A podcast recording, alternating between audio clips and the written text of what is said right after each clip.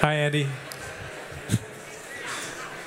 Come on in and find a place to sit. Thanks for joining us. Welcome to those who are watching online. If you are joining us for the first time, whether online or in person, thanks for doing that. My name is Mark, and um, Anna Claire said she, uh, about a year or so ago, came and was here for the first time. And uh, long ago, I remember coming into a meeting like this for the first time as well. And just want you to know that we're glad that you're here. Um, and uh, my name is Mark. I serve as one of the elders, and I'm on uh, staff here. And I get to bring the message this morning. We are uh, this morning beginning a five part series called Our Vision. And the idea is uh, for us to have an opportunity to explain why we exist as a church, what we're all about. And the first three messages today and then the next two weeks will be uh, visiting uh, and, and preaching from the second chapter of the book of Acts.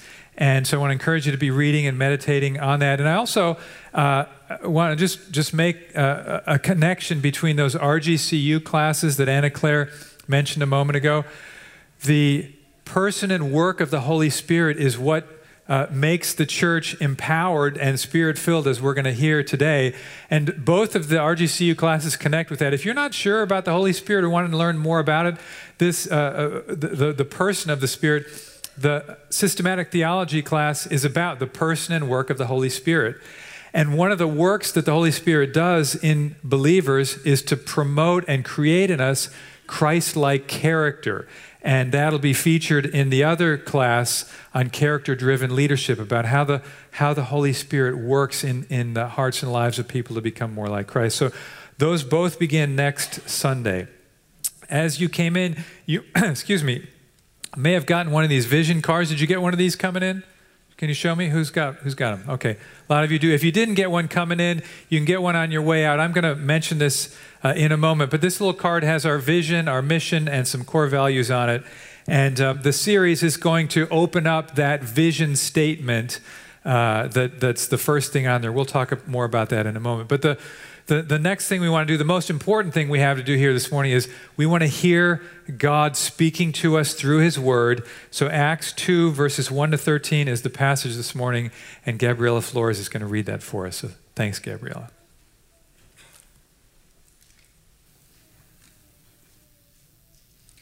When the day of Pentecost arrived, they were all together in one place. And suddenly there came from heaven a sound like a mighty rushing wind and it filled the entire house where they were sitting. And divided tongues as a fire appeared to them and rested on each one of them. And they were all filled with the Holy Spirit and began to speak in other tongues as the Spirit gave them utterance. Now there were dwelling in Jerusalem Jews, devout men from every nation under heaven. And at the sound, the multitude came together, and they were bewildered, because each one was hearing them speak in his own language. And they were amazed and astonished, saying, Are not all these who are speaking Galileans? And how is it that we hear each of us in his own native language? Parthians and Medes and Elamites and residents of Mesopotamia, Judea and Cappadocia, Pontus and Asia, Phrygia and Pamphylia, Egypt and the parts of Libya belonging to Cyrene, and visitors from Rome, both Jews and proselytes, Cretans and Arabians, we hear them telling in our own tongues the mighty works of God. And all were amazed and perplexed, saying to one another, What does this mean? But others mocking said, They are filled with new wine. Let's pray. Oh God, as we gather this assembly, gathering in the name of Christ this morning, I pray on behalf of this gathered people, those online and those present here, oh God, would you revive us?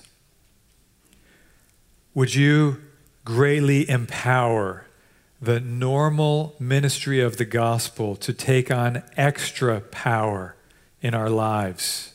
Would you let the wind of the Spirit blow this morning through our thoughts, our minds, our dreams, our memories, our emotions, our desires, our guilt, our shame? Would the wind of the Spirit blow through this assembled people this morning. Would you greatly empower us and envision us to be your people? And would you give us a vision for what you intend your church to be. For the glory of Christ Jesus, we pray. Amen. So this vision, this excuse me, this series is about developing a vision for the church, but I want to just begin by asking is the church really worth spending time thinking about or even participating in? Is it an idea whose time has come and gone? Jim Davis and Michael Graham uh, have authored a, a book called The Great De-Churching, and they write that, quote, we are currently living in the largest and fastest religious shift in U.S. history. What's the shift? Here it is. Some 40 million adult Americans who used to go to church at least once per month now attend less than once a year. 40 million used to attend once a month at least, now less than once a year. You can see this in different ways. Got a couple pictures for you. Here's a a historic church building in Philadelphia that has now become an apartment place, and you can rent an apartment in this building. Here's another one from Louisiana, excuse me, historic church building that's now a restaurant with a bar. So the, the, the church is in some ways being de churched, right? Um, and we can add to that how aware we are of tragic stories about toxic church culture or immoral church leaders or the shameful handling of sexual abuse in churches. And so, is it time to just de church and go home? Well, rather than giving up on the church, one author, author named R.N. Flew, argues that what we need is a fresh vision for the church. He writes, The conviction is growing that the need of Christian people is a fresh vision for the church of Christ as God meant it to be. A fresh vision for the church of Christ as God meant it to be. Now, interestingly, he wrote that in 1938, 85 years ago. So, what is God's intention for the church? What is the church of Christ as God meant it to be? Why are we here? Where does the idea of church come from anyway? You know, in the Gospel of Matthew, Jesus says very simply, I will build my church. I will build my church, and the gates of hell will not prevail against it. Well, what is his intention for his church? Just dream with me for a moment. Imagine with me for a moment. What if there could be a community that transcends boundaries of nationality and language and ethnicity, boundaries of politics and economics. And what if that community could be entered into by anyone who wanted to belong? What if there could be a community that sticks together through thick and thin, where people love each other instead of using each other? Not a perfect community, but a community characterized by compassion and forgiveness and servanthood. What if God personally met with that community, lived in that community, and made that community a taste of the new creation that He's promised to bring about? Well, I would say that's not a dream. That is the church as God meant it to be, as revealed in Scripture. Now, I don't want to overpromise. The church on earth today is nowhere near perfect. It's not what it will be when Christ returns. At the same time, I don't want to underpromise. There really is a community like this that Christ has come to establish. A community that's called into existence by God that's won by Christ, that's filled with the Holy Spirit. Oh, the church. I love the church, warts and all. And I know that any church I'm a part of gets extra warts because I'm bringing them. But I love the church, and I hope, we, the elders of Redeeming Grace Church, hope that this series will give you a fresh vision, a perhaps new vision of the church as God meant it to be. Let me turn for just a moment to these little cards if you've got one. Just take a look at that vision statement because this sort of sets the arc for this series. Our vision is to be a community, not just an individual, not just a group of individuals disconnected, but to be an actual assembly, a community that exalts, displays, and declares the gospel of Jesus Christ for the glory of God. This is a community oriented in three directions up, exalting God in worship, in displaying Christ to one another in servanthood and love and Christ like character, and out declaring the gospel, this good news, to our city and to the ends of the earth. We do this for the glory of God. And each of these five messages will accent one of those three directions that exalting, uh, displaying, or, or declaring that up, in, and, and, and out uh, aspect of, uh, of the church. This morning, it's up. We're talking about the day of Pentecost and how Jesus' disciples become a spirit filled community of worshipers. They're exalting Christ in a worshipful, upward fashion. So, that's what this series is intended to do. I want to encourage you just hang on to this card and maybe even bring it into your devotions and just pray through the language, the ideas that are that are uh, uh, laid out for you here as you as you pray for the church in these these messages. So this morning we're going to unpack Acts chapter 2, verses 1 to 13. And we want to begin with this. The first four verses highlight for us how Jesus' disciples are all filled with the Spirit. I want you to encourage you to keep your Bibles open and uh, look back with me at verse 1. It says, When the day of Pentecost arrived, they were all together in one place. Okay, so what's going on here? What is the day of Pentecost? Well, the word Pentecostos means 50th. And the day of Pentecost was a particular day in the Jewish calendar. It was the day when the second of the three great feasts began, and people journeyed from all over to Jerusalem to celebrate that. It was 50 days after the first of those feasts, and that feast was Passover. Now, if you were here with us for our series in the Gospel of Mark, you may remember that Jesus was with his disciples, and the Last Supper took place on Passover. That was Thursday night when Jesus was then crucified on Friday. So the day of Pentecost is 50 days. It's seven weeks and a day after Jesus had that Last Supper with his disciples. And it says, they were all together in one place. Who's the they and where were they? Well, if you uh, flip the page back to chapter 1, and verse 15, you will find that it says there, in those days, Peter stood up among the brothers and that means men and women together. The company of persons was in all about 120. So these men and women who were disciples of Jesus, they were in Jerusalem, they were together in a house, and they were there for a particular reason. Back up just a little bit to chapter 1 and verse 4. It says, While staying with them, Jesus ordered these, this group of disciples not to depart from Jerusalem, but to wait for the promise of the Father. What's that? Wait for the promise of the Father. Well, here's what it is. Jesus says, "You heard which you heard from me, for John baptized with water, but you will be baptized with the Holy Spirit not many days from now." So they're waiting for the promise of the Father.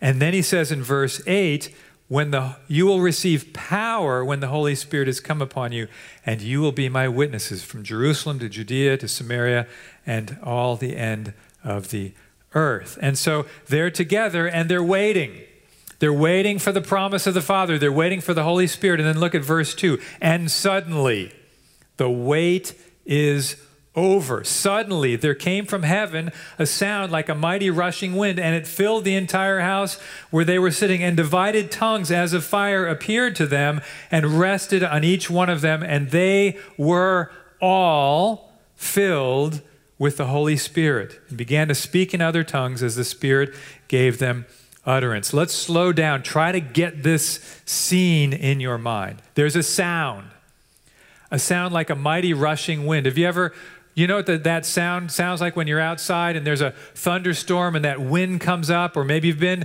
uh, at the edge of a hurricane or even a tornado or something like that, that, that mighty rushing wind. Well, I want you to imagine being in this room right here and it's quiet outside, but that rushing wind sound is going on in here.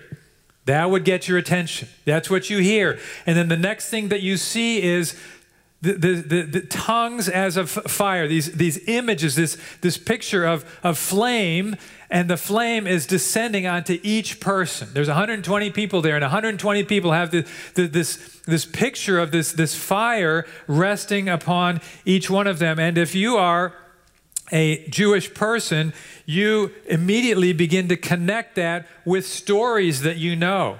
In Exodus chapter 3, Moses encountered a bush that was on fire but not being consumed, and God was there and spoke to him. In Exodus 19, when God uh, appears to and, and speaks to Moses on Mount Sinai, it, it says there that Mount Sinai was wrapped in smoke because the Lord descended on it in fire.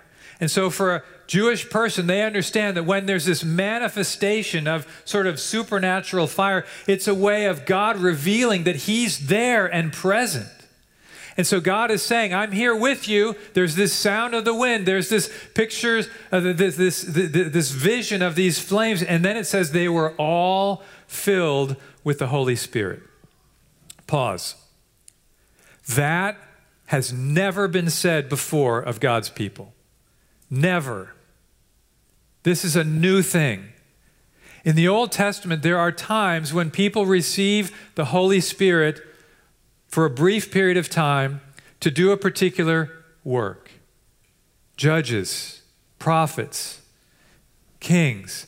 But now they are all filled with the Holy Spirit and they're going to continue to be indwelt by the Holy Spirit permanently. This is a new thing. And as the Spirit comes upon them, they are empowered to do the impossible.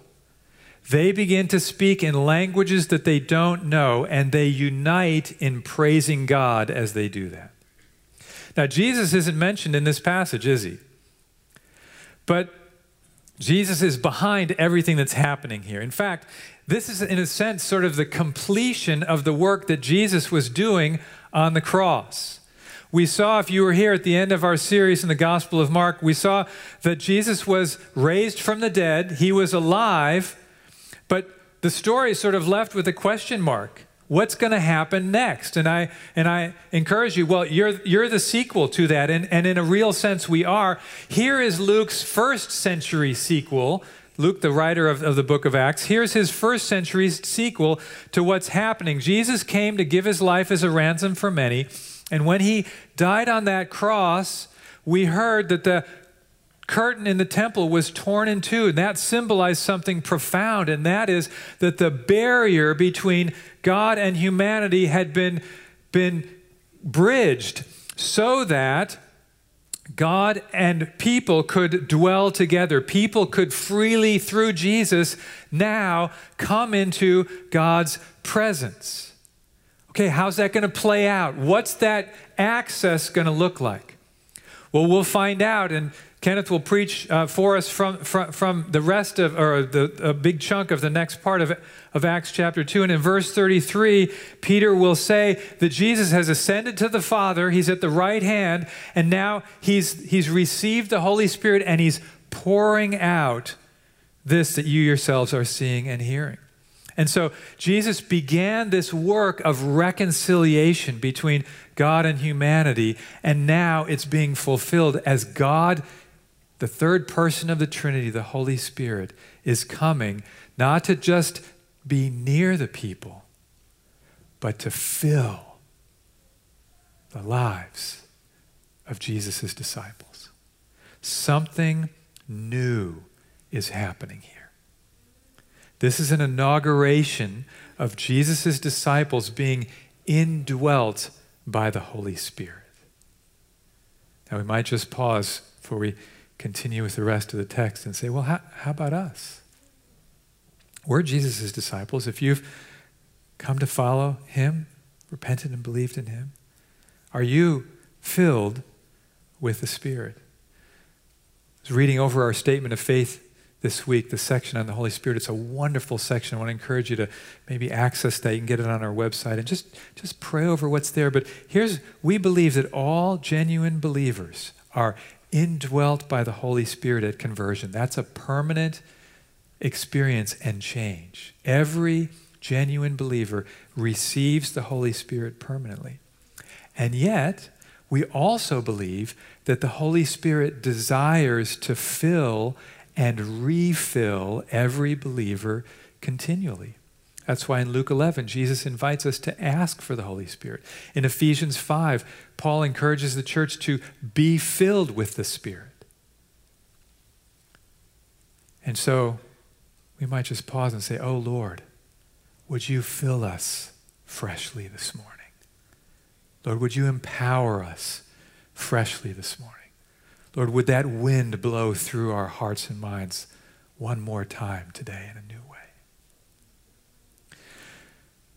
So, Jesus' disciples are all filled with the Holy Spirit. And then, the second section we'll look at, verses 5 to 11, Jesus' disciples are empowered to declare God's praises. Look back at verse 5. It says, There were dwelling in Jerusalem Jews, men, devout men from every nation under heaven. And at this sound, the multitude came together and they were, listen to the language, they were bewildered because each one was hearing them speak in his own language. And they were amazed and astonished, saying, Aren't these who are speaking Galileans?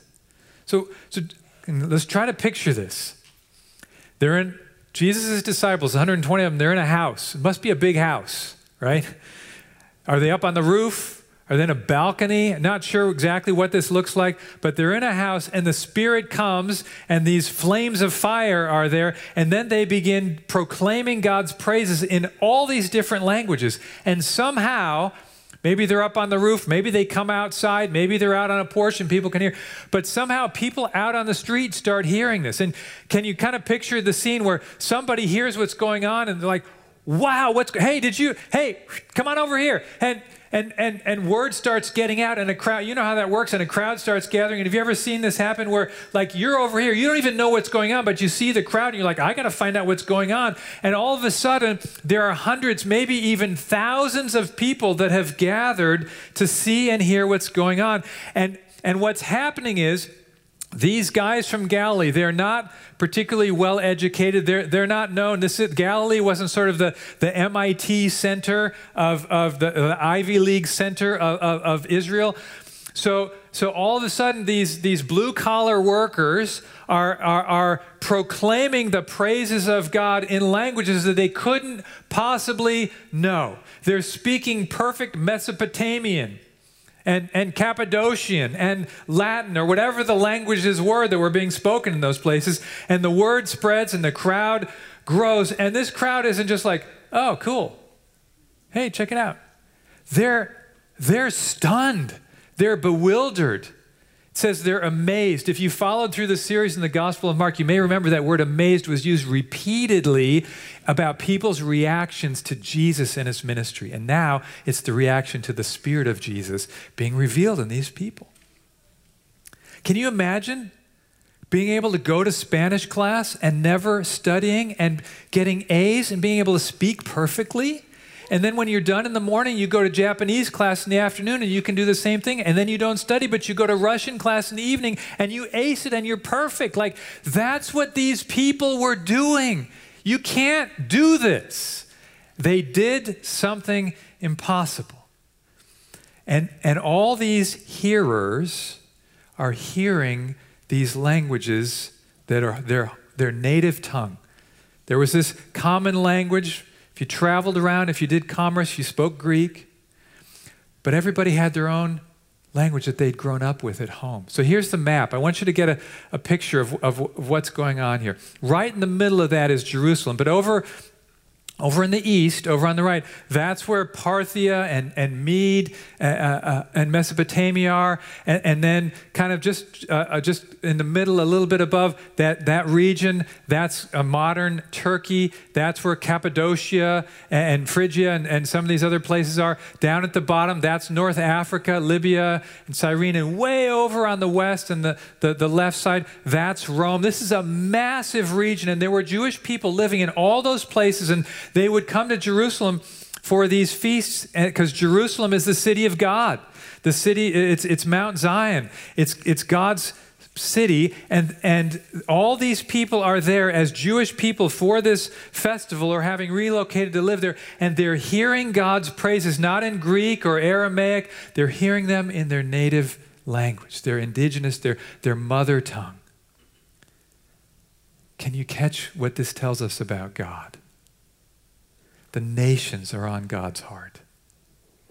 He's beginning to reach out to the nations in a new way. This is a miracle of speaking, not hearing. They are hearing people speaking in their languages. And what are they saying? What are these people proclaiming? Not just the local gossip, not just recommendations for where to get the best kebabs in Jerusalem. They are hearing the mighty works of God. Look at verse 11. Both Jews and proselytes, Cretans and Arabs, we hear them telling in our own languages the mighty works of God. What do you suppose that is? Well, I suppose that's the mighty work that Jesus Christ did. Jesus, anointed by the Holy Spirit, going about doing good and healing those who are oppressed of the devil. Jesus delivering people, teaching of the kingdom of God. Jesus being rejected by Jews and Romans alike, dying on a cross, but not staying dead and rising again, and now pouring out his spirit on his church. I, expect that's what they were proclaiming, and these people are hearing these things in their own languages. They're empowered by the Spirit because something new has happened. Long ago, God spoke through the prophet Ezekiel, and he said this I will put my spirit within you. I will put my spirit within you and cause you to walk in my statutes and be careful to obey my rules. And now the Spirit is within them. And this spirit of filled assembly begins this new era by praising God. Their ability to speak in languages that they don't know won't continue. This is like a one day deal. There are different kinds of tongues that are going to show up later in the New Testament. But this gathering as an assembly, that will continue. And this gathering as a worshiping assembly, that will continue because the Holy Spirit has come to empower Jesus' disciples to unite as a worshiping assembly. On this day, God is beginning to gather a multiracial, multinational, multilingual people who are disciples of Jesus, united to exalt and praise the living God. And that reaches all the way to 5200 Ox Road, right here today. We are Jesus' disciples. We are a spirit empowered, spirit filled community of worshipers. This is one of the reasons why Sunday morning is so precious to us, because it's the unique one time per week that we can assemble and gather as a worshiping community empowered by the Spirit to keep following Jesus. God has come to dwell among his people and incredibly to dwell in his people. Well, the passage ends with two, two things happening here. People are amazed and perplexed and say, What does this mean? And others say, They're just drunk. We know what this means.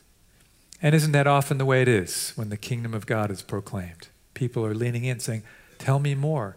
And others are saying, I don't need any of that. Kenneth will open up more of what it means next week as we look at this wonderful sermon that the Apostle Peter will preach. But I want to just, just tease out a little bit the implications of this new thing that's happening. What's happening here on the day of Pentecost? What does this mean? It means a new movement is being launched. The book of Acts opens with a small group of Jewish believers in a house in Jerusalem. Do you know where it ends? It ends with the gospel having been proclaimed throughout the Roman Empire, and with the leader of the movement, Paul the Apostle, having made his way to the imperial city of Rome, where he's declaring the praises of Christ. How did this extraordinary expansion occur in just a few decades? Here's how. You know how? By the power of the Holy Spirit. That's how. That's how. The Holy Spirit makes the impossible possible.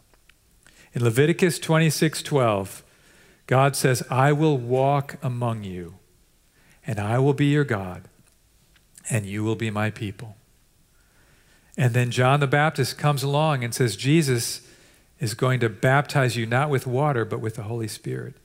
And Jesus says, Wait for the promise of the Father, and you'll receive power. And it happens on the day of Pentecost.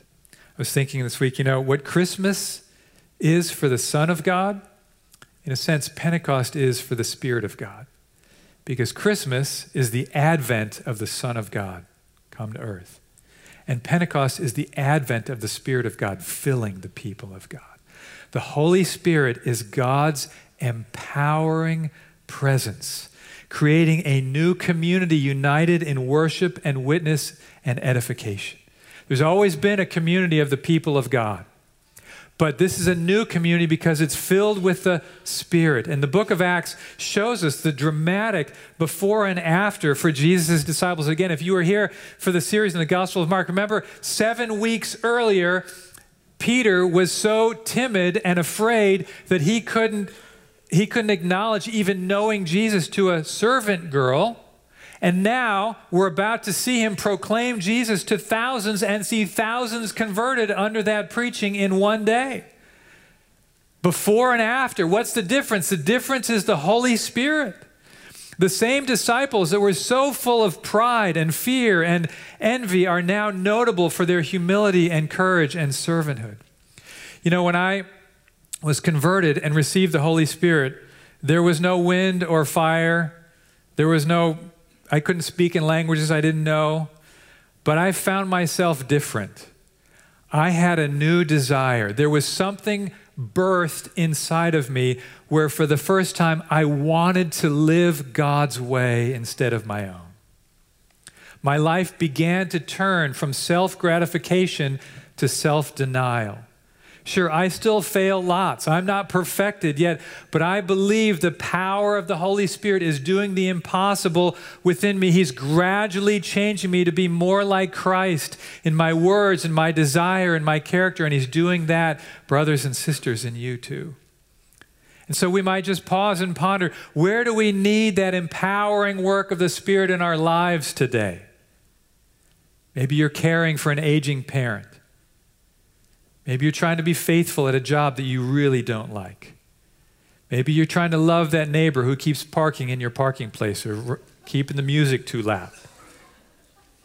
Maybe you're trying to hang in there in a community group where you really don't feel like you fit. Maybe you're trying to figure out how to make these Sunday gatherings a priority when there's so many other competing priorities in your life. Pentecost means the Spirit has come and the impossible is now possible. We have become, Jesus' disciples have become a spirit filled community of worshipers. So let me close where I began. Why church? Is the church a dinosaur that's just ready to be let go extinct and forgotten? Let me try to answer that by turning to a book review I read in yesterday's paper. The book has a funny title. It says, Sure, I'll Join Your Cult, a memoir of mental illness and the quest to belong anywhere. It's written by a comedian named Maria Bamford. And what caught my attention was that last phrase the quest to belong anywhere. The blurb for the book says this Maria is a comedian's comedian, an outsider among outsiders, and has, hear this, has forever fought for a place to belong. She's tried just about every method possible to not only be part of the world, but to want to be part of it. Now, I haven't heard of her before reading about this book that she just written, but I can connect with her because I want to belong too. I know what that feels like. I have that same desire to belong somewhere, to love and to be loved. Do you?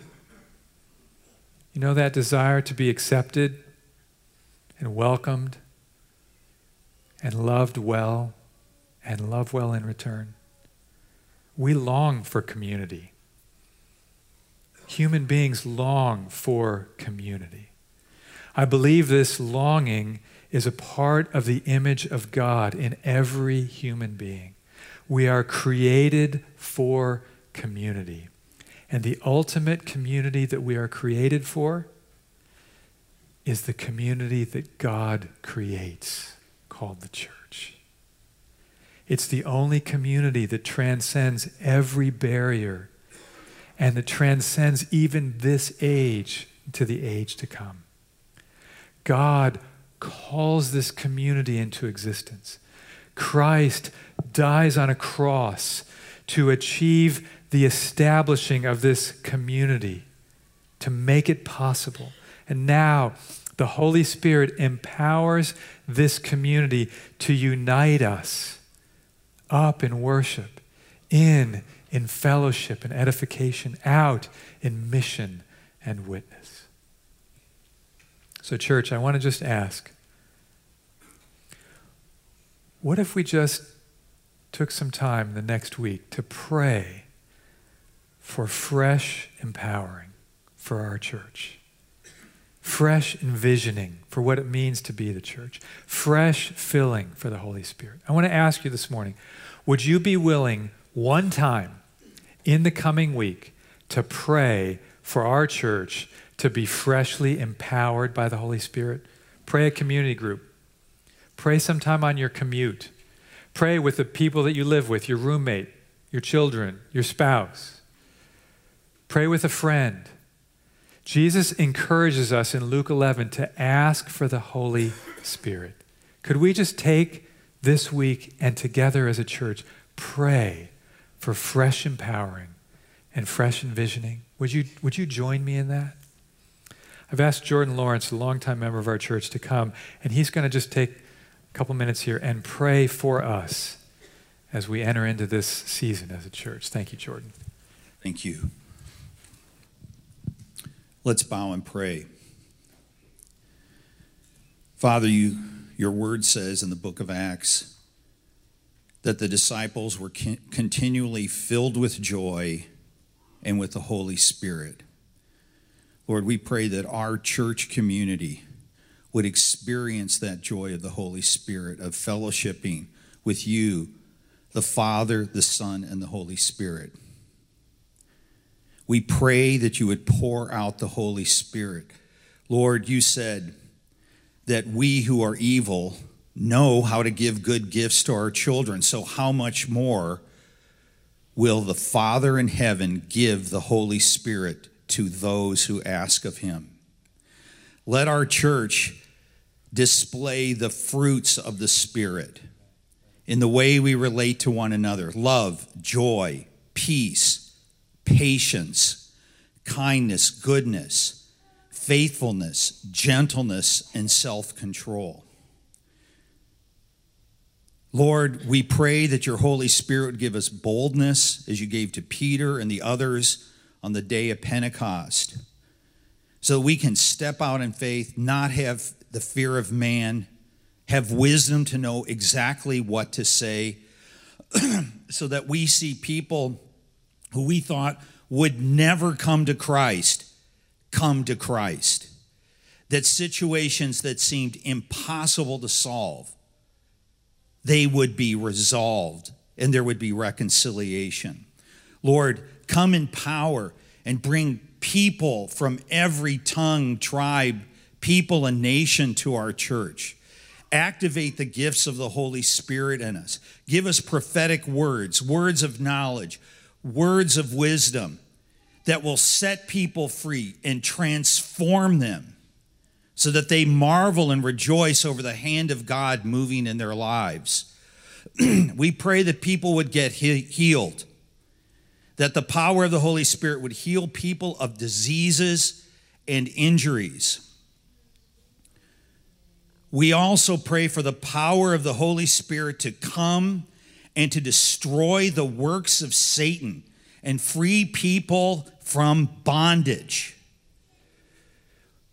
Holy Spirit, show yourself strong and deliver people from the domain of darkness and transfer them to the kingdom of your beloved Son.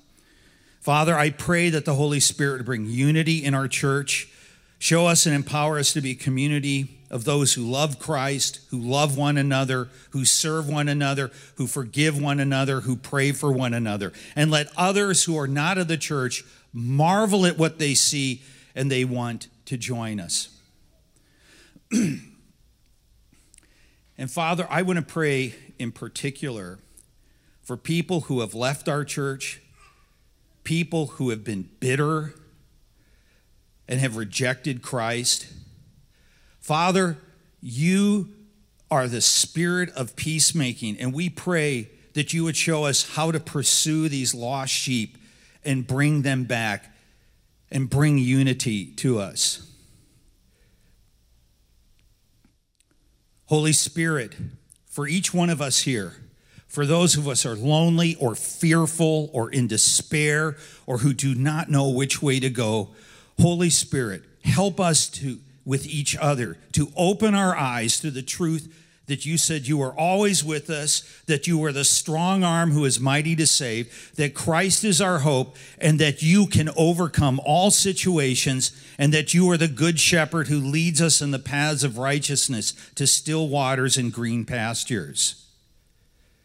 Father, and above all, empower us, Holy Spirit, to glorify Christ, our great Savior, as you did on the day of Pentecost, in all that we do let this church boldly and with power proclaim the living Christ who takes away the sin of the world.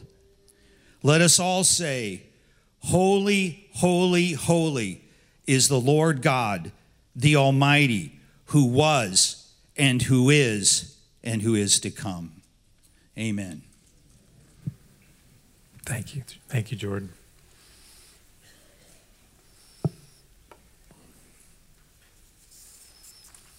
And they were all filled with the Holy Spirit.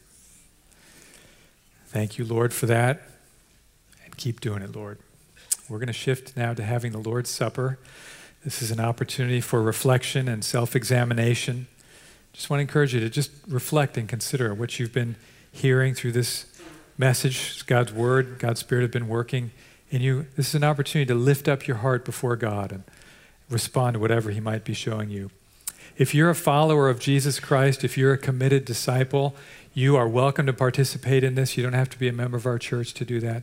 If you're not sure about Jesus, if you're not a follower of Christ, we are so glad that you're here. And I really want to encourage you to take this time, instead of coming to receive the bread and the cup, I want to encourage you to take this time to pray and think about where you really belong and what, where your life is going and who this Jesus is and what church is really all about. In a moment, I'm going to invite you to come up. There are tables throughout the auditorium. There are four up in front here, there are two behind you, and two upstairs as well. As you receive the bread and the cup, know that the, the, the crackers are gluten free. And I want to encourage you this is a time for reflection. So you can reflect before you come up, or you can come receive the elements and reflect after you come up, and then you're going to take them on your own whenever you're ready. And I want to encourage you to, uh, if you can move from right to left with the tables, that'll help keep everything moving. So let's pray. God, we thank you for the day of Pentecost. We thank you for the work of Christ. We thank you for the church that you've called into existence to be a people in which you dwell, among whom you dwell. And I pray that this time of communion would be a time of communion with you. Amen.